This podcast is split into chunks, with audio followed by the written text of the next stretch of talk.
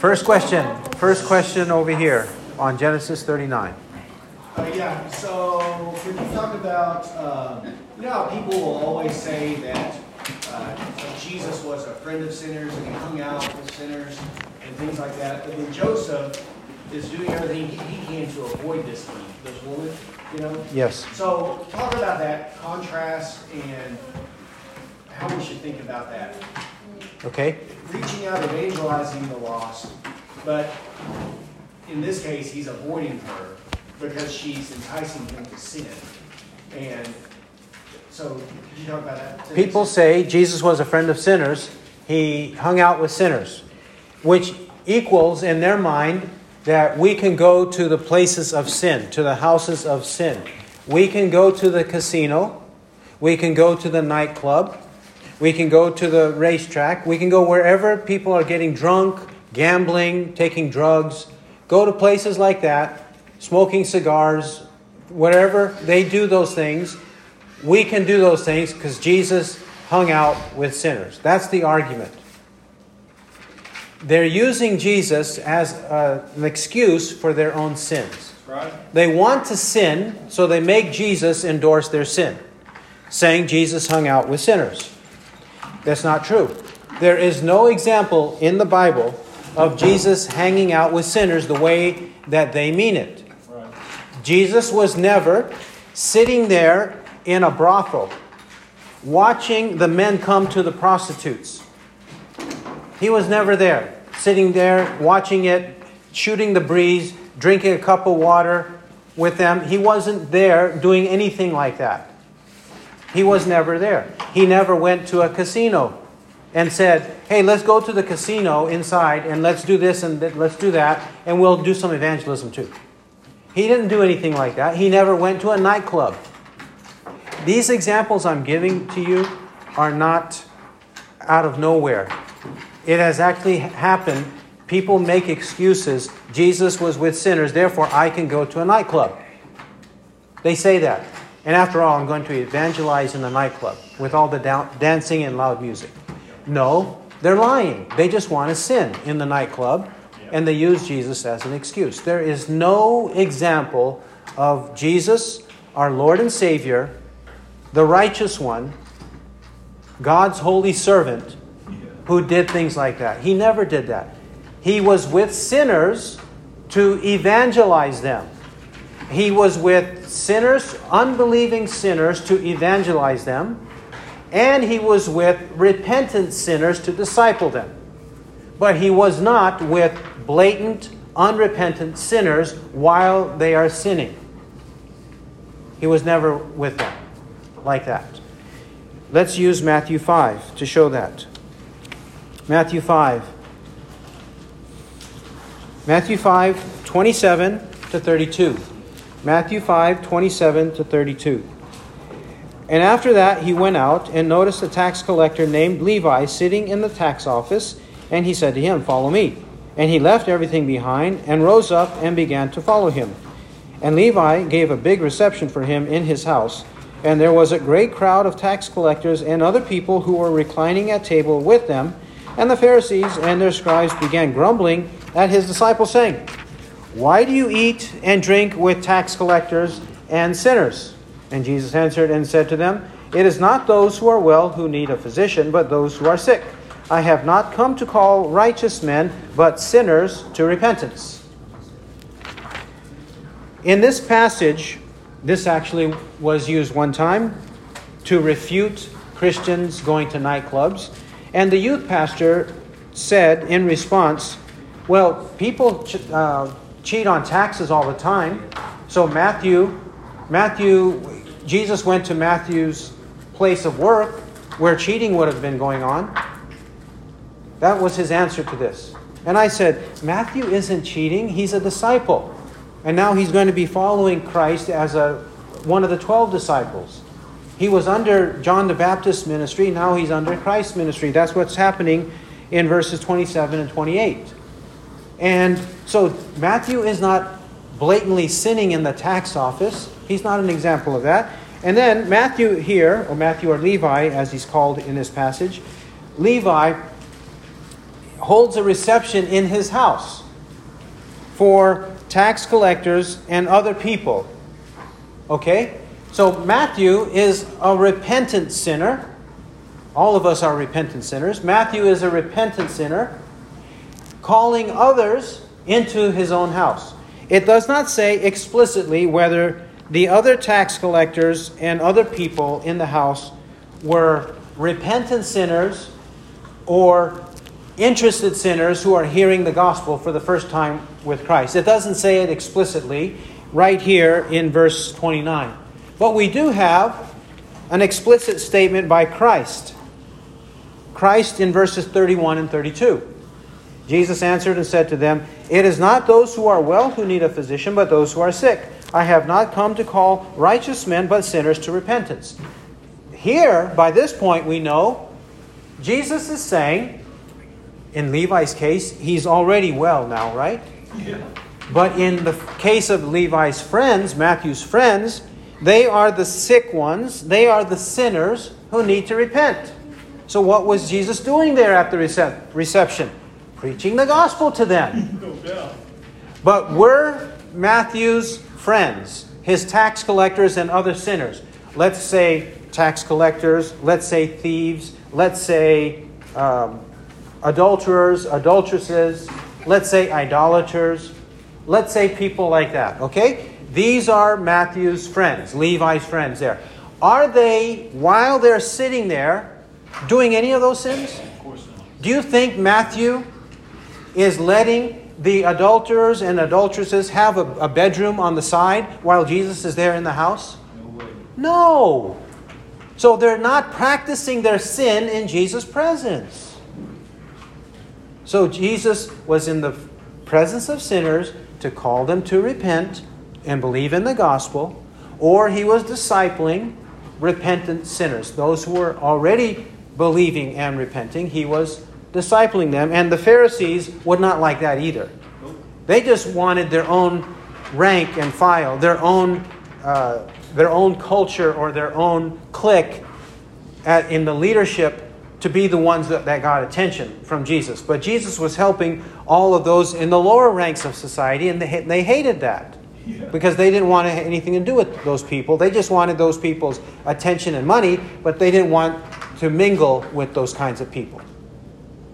That's just like the mega pastors today. Yep. So, Jesus taught interested sinners the gospel, but he was not in the midst of unrepentant sinners, letting them sin in his presence. Just think about the character of Christ. If Christ were present while people are sinning, do you think Jesus would say, I'm going to wait for the Holy Spirit to lead me before I say anything?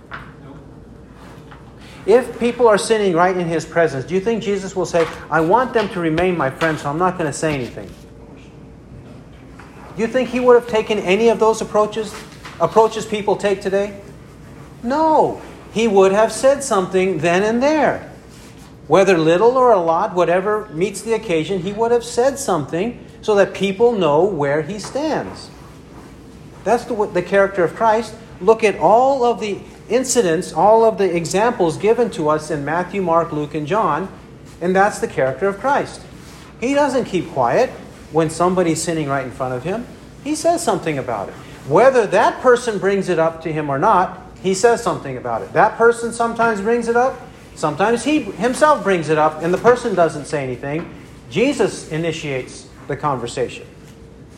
So, Jesus, he did avoid sinners while they're sinning. In their places of sin, he avoided them. He didn't make excuses to be in their presence and say, I'm evangelizing them. I don't know how it's possible to evangelize in a nightclub when the music is blaring.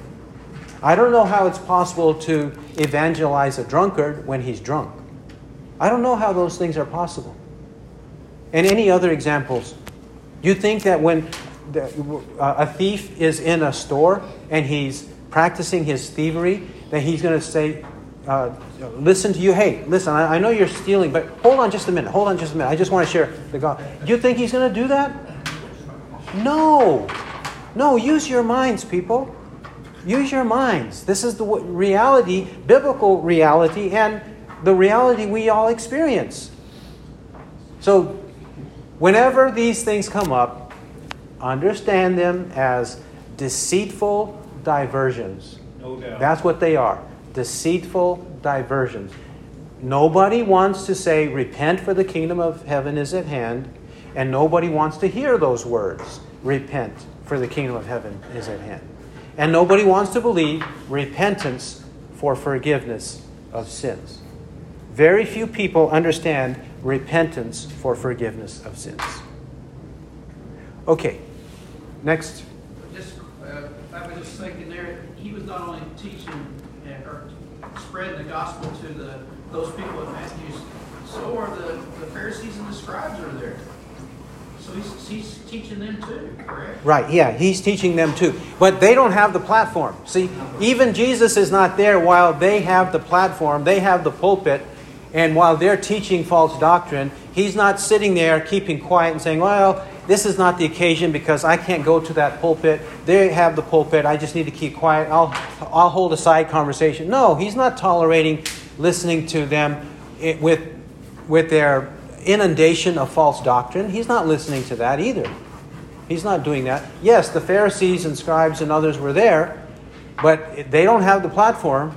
Jesus and Matthew have the platform. So he, he also brought those sinners in, Matthew because they were there. Yes, he They did. Invited, yes. Yeah, to hear. Yes. yes. Whoever will come willing to hear. Yes. But sometimes you think they're coming willing to hear, but they come to cause contention. In, in verse 9, you address the greater and lesser uh, evils. Yes. Uh, in reference to Mark 12, beginning in 38, is this another example of what we meant? Yes. Okay. In reference to greater and lesser evil, is Mark 12, 38 to 40 another example of it? And it is another example. Let me read it. Mark 12, 38. And in his teaching, he was saying, Beware of the scribes who like to walk around in long robes and like respectful greetings in the marketplaces, and chief seats in the synagogues and places of honor at banquets. They are the ones who devour widows' houses, and for appearance's sake offer long prayers. These will receive greater condemnation. Greater condemnation. Greater is the key word. Yes, it's an instance of greater and lesser evil. They know better. They are the teachers. They have the authority. They have the knowledge. They have the Word of God. They have the platform to teach the Word of God, and yet they live contrary to it, blatantly in contrast to it. Not only that, but they exploit the helpless. They devour widows' houses.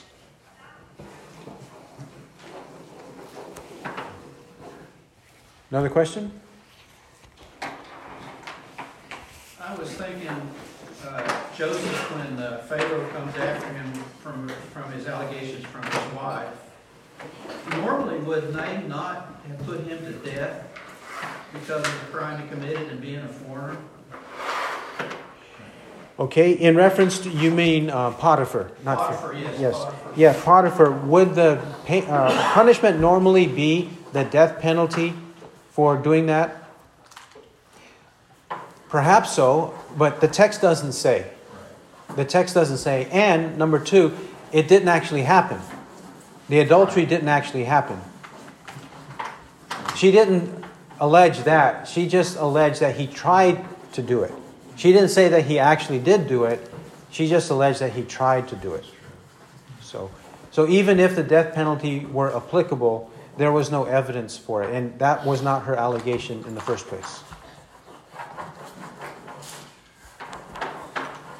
Who else?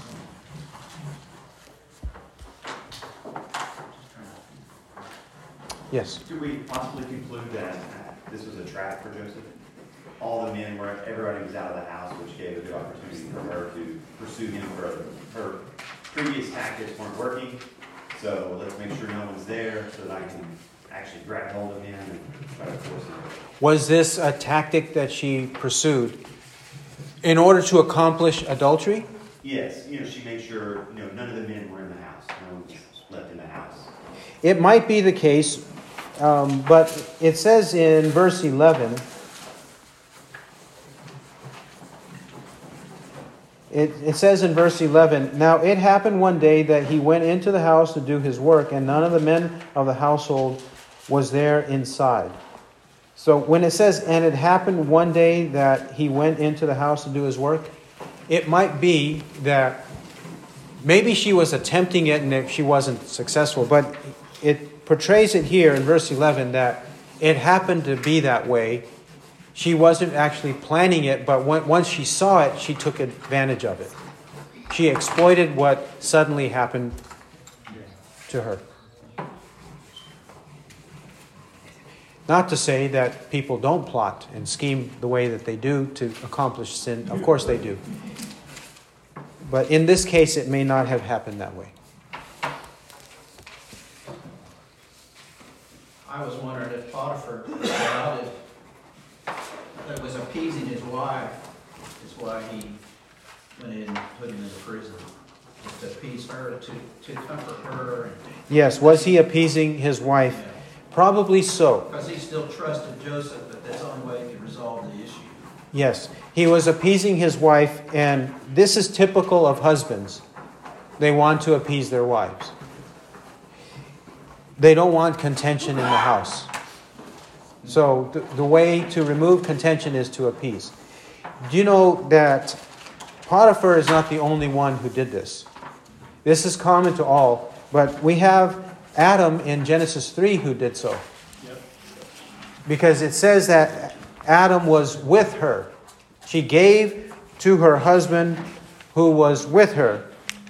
And then God says explicitly to him, in 3:17, Genesis 3:17. Then to Adam he said, "Because you have listened to the voice of your wife in, in the sin. It's not wrong to listen to the voice of your wife, but if it's to sin, then it is wrong. And that's what he meant. Because you have listened to the voice of your wife and have eaten from the tree about which I commanded you, saying, You shall not eat from it. Cursed is the ground because of you. In toil you shall eat of it all the days of your life. Don't listen when the wife is tempting to sin, tempting the husband to sin. Then they should not be heeded. Remember Ahab? Wasn't Jezebel? Wasn't Jezebel one who incited Ahab to sin against the Lord? 1 Kings 16. 1 Kings. 1 Kings.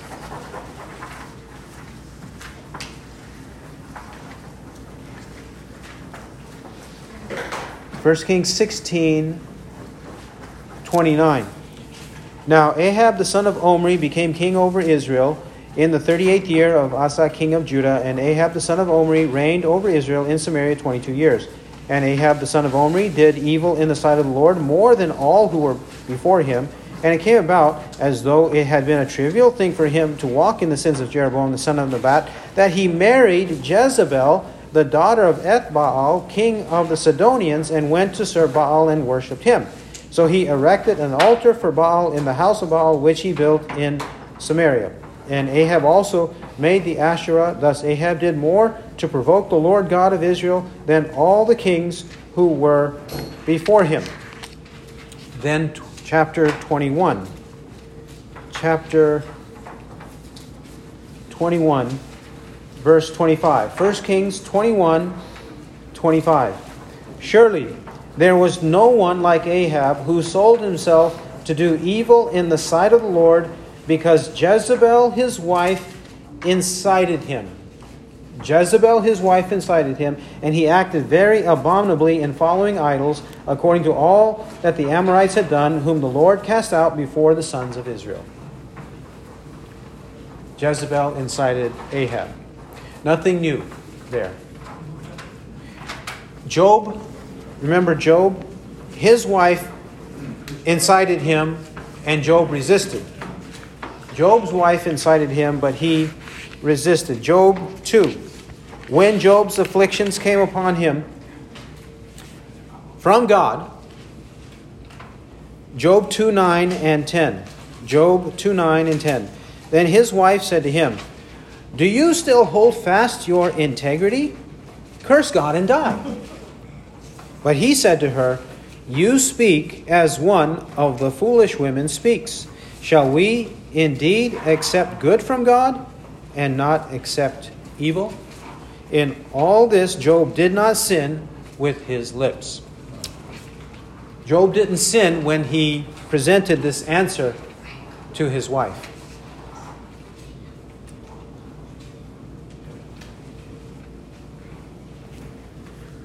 All right, we have time for one more. One more question. Yes. on that same line, uh, kind of seems like it would have saved, uh, Potiphar a lot of embarrassment too, that he had chosen a wife that would stay faithful to him, and that he wasn't able to keep her interested in himself and would go with him. Yes, yes. It would save Potiphar a lot of embarrassment if he just did whatever his wife wanted and did not have to get rid of her, divorce her.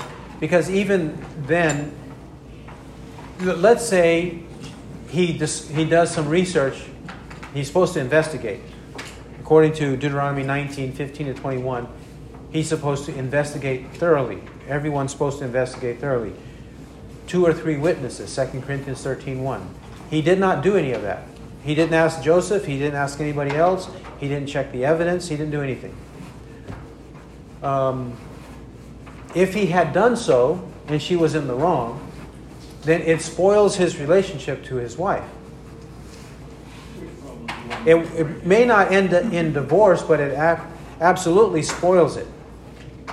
But if he just believes her then he gets rid of Joseph, he has his wife, and everything goes back to normal. Except the blessing of God.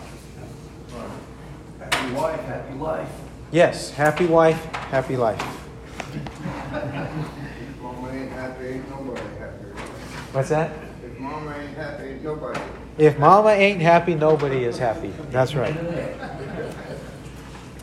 All right. Thank you.